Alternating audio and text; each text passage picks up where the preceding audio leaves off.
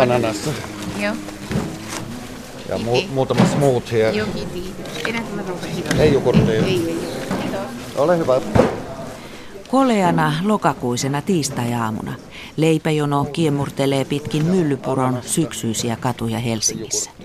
Jonon pituus on satoja metrejä. Ole hyvä. Moi moi. Anteeksi, saanko häiritä? Mikä teidät tuo tänne leipäjonoon?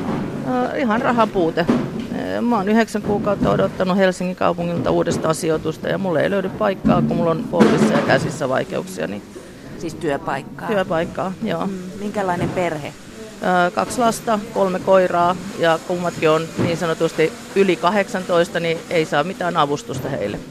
Mm. No kuinka tärkeä tämä ruoan jakelu on teidän perheelle? No täytyy sanoa, että, että meillä ei olisi ruokaa pöydässä, jos ei meillä olisi tätä ruoanjakoa, koska laskujen jälkeen ei jää mitään. Mm. Huomenta, huomenta.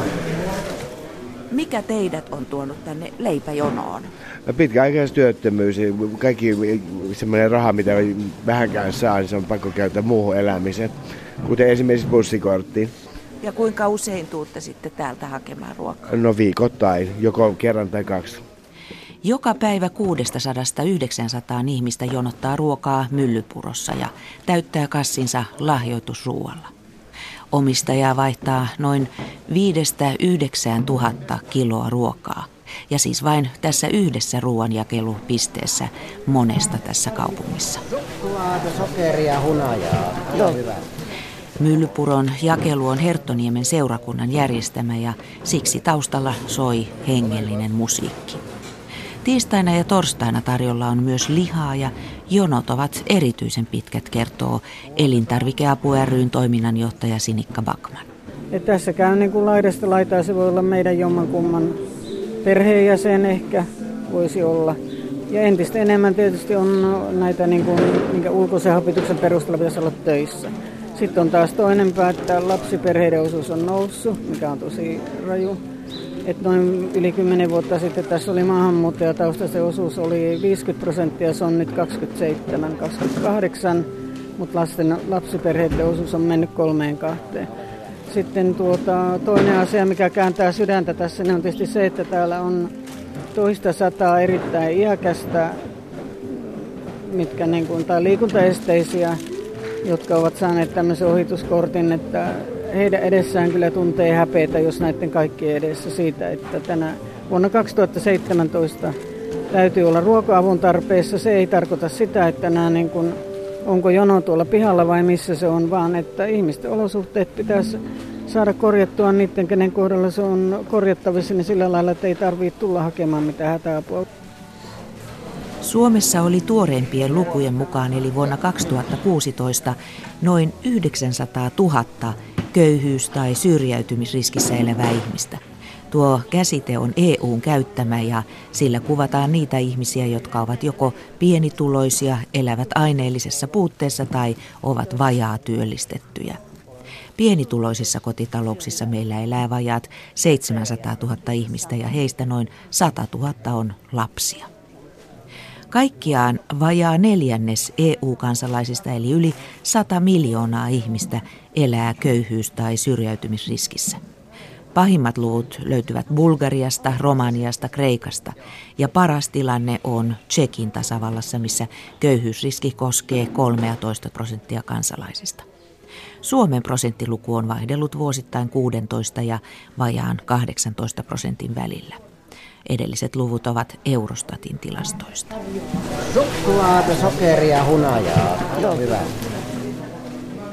Ruotsi voi ylpeillä EUn parhaimpiin kuuluvilla lukemilla köyhyystilastoissa. Viime vuonna 18,3 prosenttia kansalaisista eli köyhyys- tai syrjäytymisriskissä.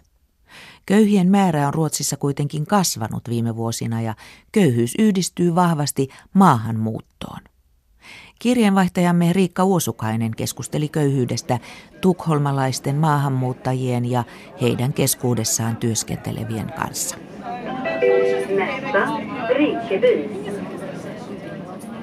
Tukholmalainen lähiö Rinkeby on yksi Ruotsin 61 uhanalaisesta alueesta, joita yhdistää korkea työttömyys, rikollisuus, sosiaalituen taso, köyhyys ja asukkaiden maahanmuuttajatausta.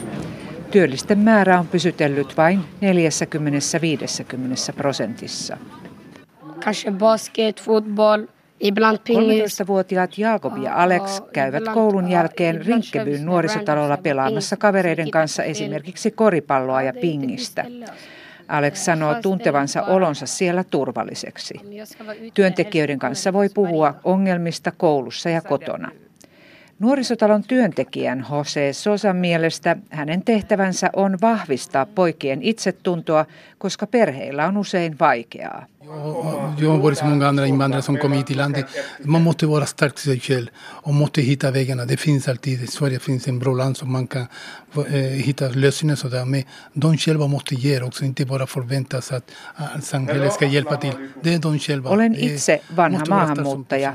On oltava vahva ja uskottava itseensä, eikä odottaa, että joku auttaa, siitä huolimatta, että työllistymisnäkymät ovat näillä alueilla huonommat kuin muualla, espanjalaissyntyinen Jose Jose sanoo. Työllistymisvaikeuksien syynä on hänen mielestään maahanmuuttajatausta. On rodi, on de säger, on de söker jobb, de säger du, var, var bor du någonstans? Jag bor i Rinkeby. Då, det finns någon brons där någonstans. Det finns någon, aha. Olen puhunut monen nuoren kanssa. Kysymys on heidän nimestään ja asuinpaikastaan. Jos asut Rinkebyssä, se on este. Jos he sanovat työhaastattelussa alueen, jossa asuvat ja nimensä. Ikävä kyllä, siitä on kysymys. Kokemuksen pitäisi vaikuttaa työn saatiin, ei se mistä maasta olet, Jose Sosa sanoo.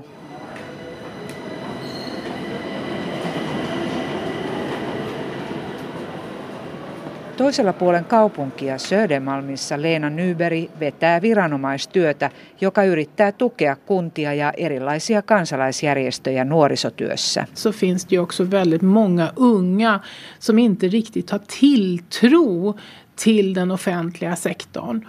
Och det är också därför som vår myndighet jobbar mycket med Näillä alueilla monet nuoret eivät luota viranomaisiin ja siksi me teemme työtä sen eteen, että kansalaisjärjestöt ja julkinen valta yrittävät yhdessä katkaista kielteisen kuvion lähiöissä, joissa on korkea työttömyys. Järjestöt ovat joutuneet Leena Nyberin mielestä ottamaan ehkä liikaakin vastuuta. Viranomaiset joutuvat myös nuorisotyössä kilpailemaan rikollisuuden kanssa. Alltså gängkriminalitet har ju alltid funnits i Sverige men det är klart att omfattningen är större idag och i grunden så hänger ju alltid kriminalitet eller i mycket stor utsträckning så hänger det ihop med fattigdom. Jengirikollisuutta on aina ollut Ruotsissa, mutta se on lisääntynyt ja suurelta osin se liittyy köyhyyteen. Meidän yhteiskunnassamme näkyy tällä hetkellä aiempaa suurempi kahtiajako. On ihmisiä, joilla ei ole tulevaisuuden uskoa ja uskoa omaan pärjäämiseen. Jos tuntuu siltä, että minulla ei ole mahdollisuuksia päästä töihin, annetaan ehkä periksi. Silloin rikollisuudesta tulee vaihtoehto ansaita. Siihen on tärkeintä vaikuttaa köyhyyttä poistamalla, Leena Nymeri sanoo.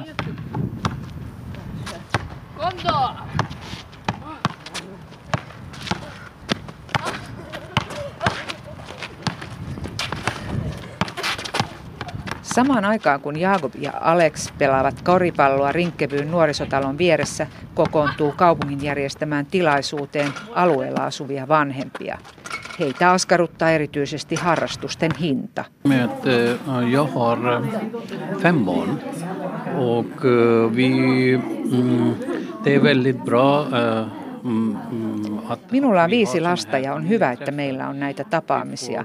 Kuulemme millaisia mahdollisuuksia kaupungissa ja rinkkevyyssä on tarjolla lapsille ja nuorille, että he viettäisivät vapaa-aikaansa hyödyllisten harrastusten parissa sen sijaan, että he vaeltavat kaduilla ja joutuvat huonoon seuraan, sanoo Pakistanissa syntynyt Raja Asani.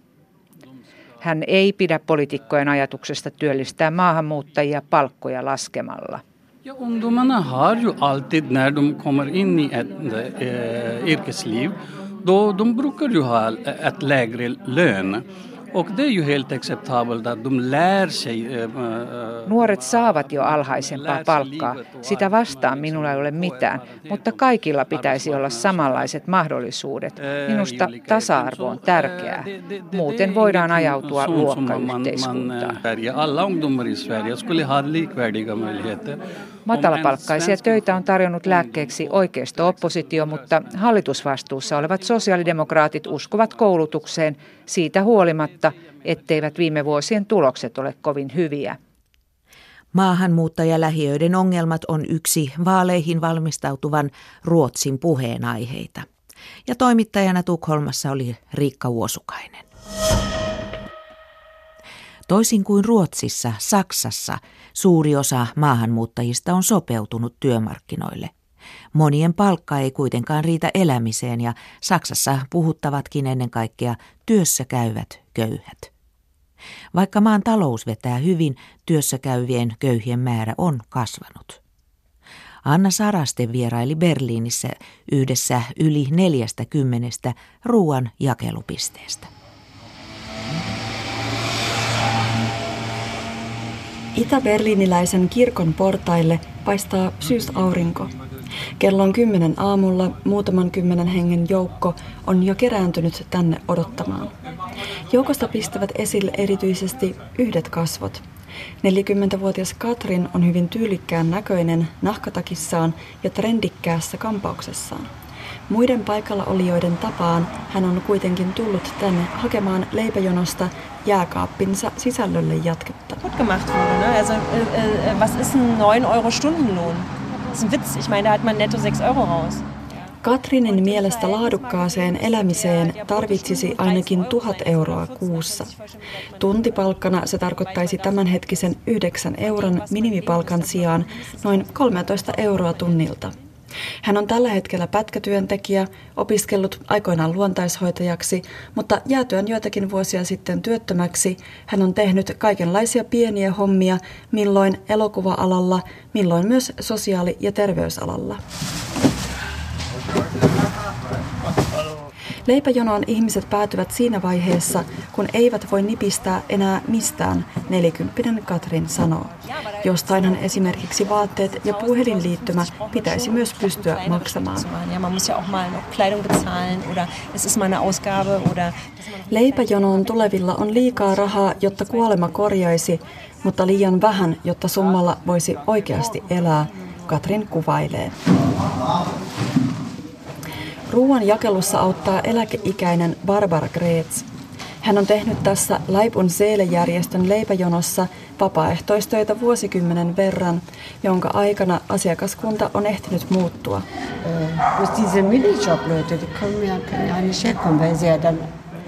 Alun perin apua hakivat yksinomaan eläkeläiset. Nyt joukossa on myös keski-ikäisiä ja opiskelijoita, Barbara Greets kertoo. Saksassa moni jakaa hänen huolensa siitä, että työssä käyvät ihmisetkään eivät enää selviä arjen menoista. Arvioiden mukaan joka kuudennella saksalaisella on alle 870 euroa kuussa käytettävänään, joka lasketaan köyhyysrajaksi. Kun Saksassa puhutaan köyhyydestä, puhuttavat kaksi asiaa. Kutistuvat eläkkeet ja niin kutsutut työssäkäyvät köyhät. Andreas Planemann, und ich bin der Pressesprecher des Verdi-Landesbezirks Berlin-Brandenburg. Mhm. Andreas Splaneman työskentelee Saksan toiseksi suurimmalle ammattiliitolle Verdille, jossa kehitystä on seurattu huolestuneina. Wir merken aber, dass dieser prekäre Bereich ansteigt in Berlin. Splanemanin mukaan taustalla ovat niin työmarkkinoilla kuin Berliinin kaupungissa tapahtuvat muutokset. Yhä enemmän on tarjolla määräaikaisia puolipäivätöitä vakituisten paikkojen sijaan. Muutokseen vaikuttavat esimerkiksi Berliiniin kerääntyneet startup-yritykset. Es gibt in Berlin eine große Startup-Szene, also junge äh, Unternehmen, wo viele Leute mitmachen. Startup-yritysten työntekijöillä ei ole välttämättä työsopimuksia, töitä paiskitaan välillä ilmaiseksikin, hän kuvailee. Ammattiliittomies Planeman jatkaa listaa. Vartijat, kampaajat, hotelli- ja ravintola-alan työntekijät, poliisit, lentokentän henkilökunta, kaikilla näillä aloilla löytyy köyhyysrajan alittavia palkansaajia. Tänä vuonna julkaistun tutkimuksen mukaan työssäkäyvistä joka kymmenes lasketaan köyhäksi Saksassa. Tutkijoiden hälytyskellot soivat erityisesti siksi, että luku on kymmenessä vuodessa kaksinkertaistunut. Saksaa kuvaillaan Euroopan talousveturiksi vahvan taloutensa takia ja silti työssäkäyvät köyhät ovat osa tämän talousveturin työmarkkinatodellisuutta. Karin, am besten Karin. Itäisessä Berliinissä kirkon ovet ovat vihdoin auenneet ja ihmisten muodostama jono liikkuu hitaasti sisään. Jokainen on vetänyt arpanumeron, jonka mukaan oma vuoro sisällä ruokavarastossa määräytyy. 40-vuotias Katrin seisoo vielä ulkona auringossa ja suunnittelee tulevaisuuttaan. Työllistämistoimistolta on ehdotettu lastentarhaopettajan jatko-opintoja ja seuraavalla viikolla hän pääsee lähitarhaan harjoitteluun. Na, erstmal wieder, äh, ich kann zur Schule gehen, also ich kann, komme wieder in den Genuss von Bildung. Minulla on mahdollisuus päästä takaisin opiskelemaan. En haluaisi enää joutua tähän tilanteeseen. Haluaisin, että minulla on tarpeeksi rahaa elämiseen, hän sanoo. Na, man fühlt sich besser. Man hat schon eine gewisse Form von Sicherheit. Man ist äh, flexibel, man, man fühlt sich gut. Työpaikka tekee elämän joustavammaksi. Töitä tekevää ihmistä arvostetaan eri tavalla. Voi liikkua paikasta toiseen ja vaikka muuttaa ulkomaille, hän sanoo. Toimittajana Berliinissä oli Anna Saraste. Terveyden ja hyvinvoinnin laitoksen erikoistutkija Anna-Maria Isola, sinä olet erityisesti suomalaisen köyhyyden tutkija. Miten luonnehtisit köyhyyden syitä täällä meillä? Köyhät ihmiset on usein pitkään ollut työttömänä. Sitten on köyhiä eläkeläisiä, jotka elää takueläkkeellä, velkaantuneita ihmisiä, lapsiperheitä, pienituloisia, joissa, joissa vanhemmat ei ole päässyt työmarkkinoiden syrjään kiinni.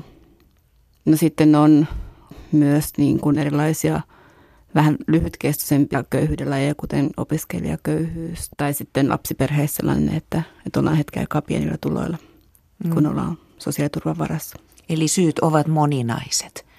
Moninaiset, mutta, mutta tota, se mikä erityisesti huolestuttaa suomalaisessa köyhyydessä, että se, se pitkittyy, on yhä vaikeampi päästä pois pienituloisuudesta. Voiko köyhyys olla jollain lailla oma valinta vai onko se aina niin kuin olosuhteet, jotka ajavat hänet köyhyyteen?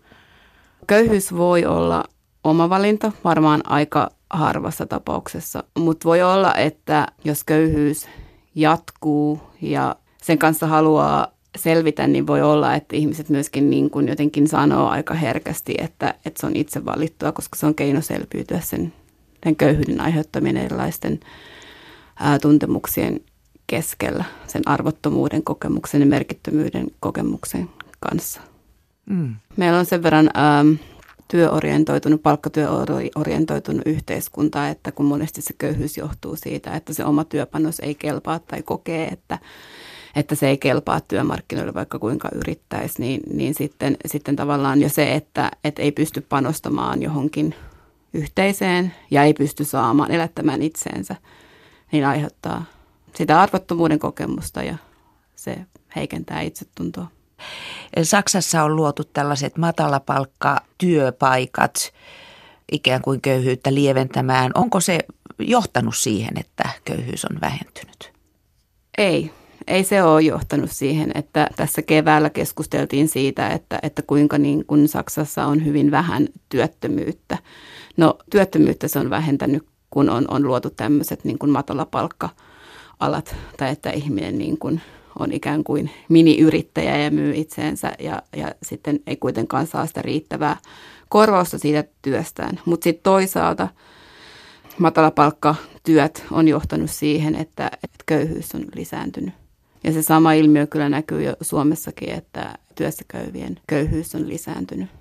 Niin, nyt Ruotsissakin puhutaan tällaisten ö, matalapalkkaisten ö, tavallaan niin kuin vaihtoehtoisen työmarkkinan luomisesta. Onko meillä olemassa Suomessa sellainen jo, minne esimerkiksi maahanmuuttajat ajautuisivat? No ainakin pyrkimyksiä siihen on. Että noin muutamia vuosia sitten, ehkä vuosi kaksikin sitten puhuttiin siitä, että meidän työ, työ on liian kallista. Ja sehän siis tosiasiallisesti ei niin kallista ole, kun siitä puhuttiin. Mutta vertailukohdaksi otettiin monesti Saksa, että siellä on halpaa. Niin, niin siinä oli just ymmärtääkseni se taka-ajatus, että, että siellä oli just tämä niin kuin todella matala palkka-alat, jotka haluttiin myös Suomeen.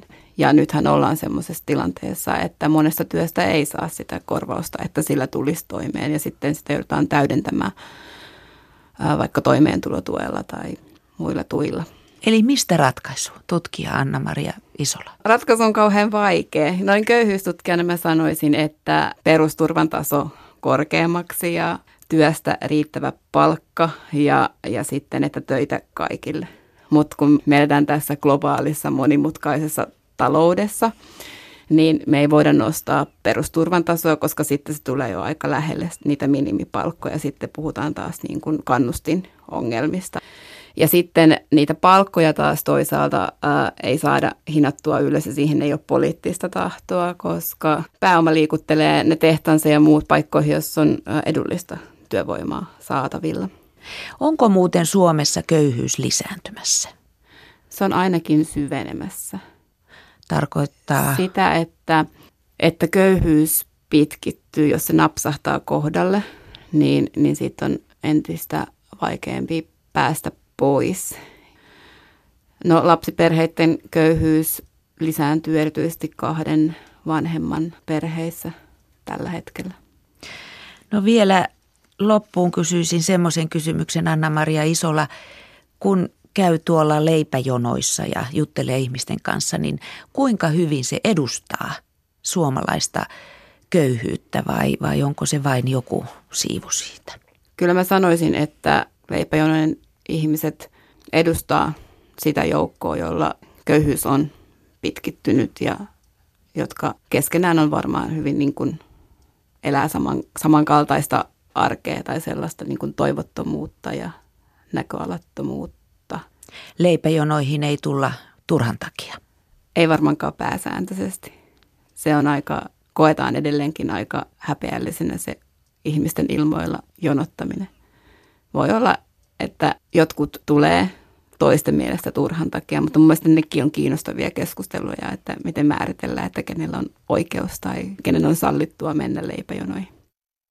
Näin sanoi köyhyystutkija Anna-Maria Isola. Ja käydään lopuksi vielä Myllypuron leipäjonossa.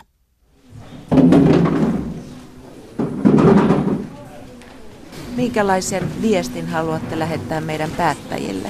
Äh, mä en kyllä osaa sanoa niille yhtään mitään. Ne tekee ihan mitä ne haluaa. Niiden pitäisi tulla kerrankin käymään tai itse asiassa muutaman viikon ajan tutustumaan tähän ruokajonoon, mitä tämä todellisuus on monelle ihmiselle. Ja keskustella semmoisen ihmisen kanssa, joka on täällä useammin kuin yhden kerran vaan keväsemässä. Ei ole näkynyt. No ei oikein näkynyt. En ole yhtä, yhden yhtä poliitikkoa en ole nähnyt. Kiitos oikein paljon. Kiitos. Ja hyvää jatkoa. Samoin. Kiitos. Kiitos. Moikka. Hei hei.